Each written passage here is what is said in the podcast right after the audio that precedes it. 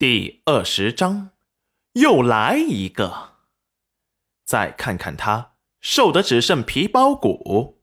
在她原来的这个世界，是个纤瘦的美女，在这儿就是弱不禁风，经不住黄彩彩一拳的纸片人儿。你要和我单挑？对，举了举粗壮的胳膊。谁赢了，裴大哥就归谁。你敢不敢赌？小景轩害怕的拉着戚云染的衣袖，指着黄彩彩：“你欺负人！”黄彩彩才不理小景轩，得意的扬了扬胳膊：“裴大哥是他的啦。”戚云染无语：“我拒绝。”什么？你是不是输不起？要不然我给裴大哥做妾？语气试探的问道。戚云染立即正脸：“你其实啊挺可爱的，你现在去找你裴大哥，说不定他就喜欢你了。去晚了，恐怕被人捷足先登了。”黄彩彩立即给戚云染道了谢，狂奔而去。戚云染肯定黄彩彩是个缺心眼的胖妹子，不过。这些女子怎么这么怪呀？他都被赶出了裴家，他们还会以为他对他们有威胁？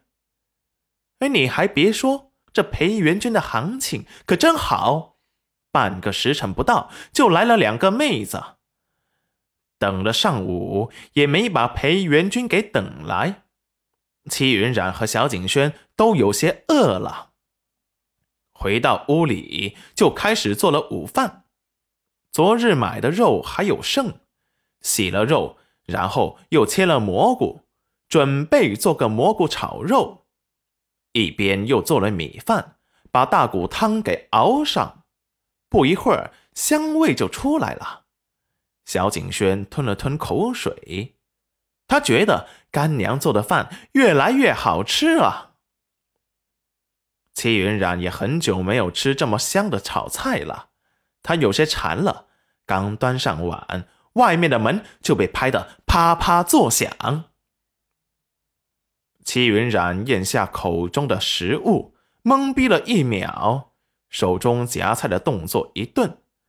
小景轩也把埋在饭碗里的小脑袋抬了起来，竖起耳朵听外面的声音，真会挑时间啊！为什么不等他吃完饭再来呢？不情愿的开门，以为这下该是裴元君了吧？却没想到又来了一个女子，裴小丫。齐云染挑眉：“你也是来给裴元君做妾的？”裴小丫有些意外，柔柔弱弱的道：“不是。”戚云染松了一口气，借东西，他家什么都没有。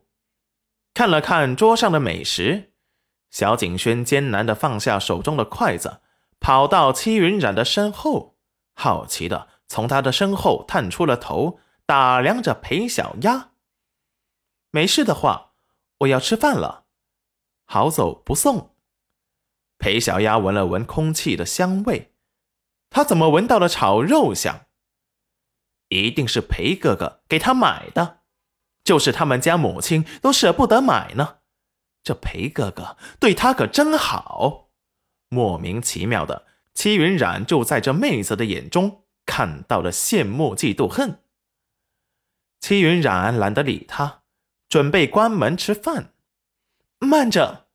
就在这时，裴小丫一手伸进了门缝里，不是戚云染收手快。他的手就要被门给夹住了！哎，你干什么？刚才差点就夹到你的手了！你不是来我家碰瓷的吧？然后把门打开，你自己看，穷的只能吃土了。一眼望去，屋子里空荡荡，除了收拾的整洁干净，多余的东西一样都没有，还不如裴小丫自己家呢。可是你桌上不是摆着炒肉吗？小景轩立即跑进去，把炒肉给端走藏好，机灵的模样。齐云染想给他点个赞，桌子上就剩下两碗白米饭和一大碗大骨熬的白色的汤。裴小丫走到桌子边上，看了看桌上的大骨汤，她闻到香味了，想吃。小景轩立即用嘴在汤碗的周边喝了一个圈儿，裴小丫立即露出了嫌恶的表情。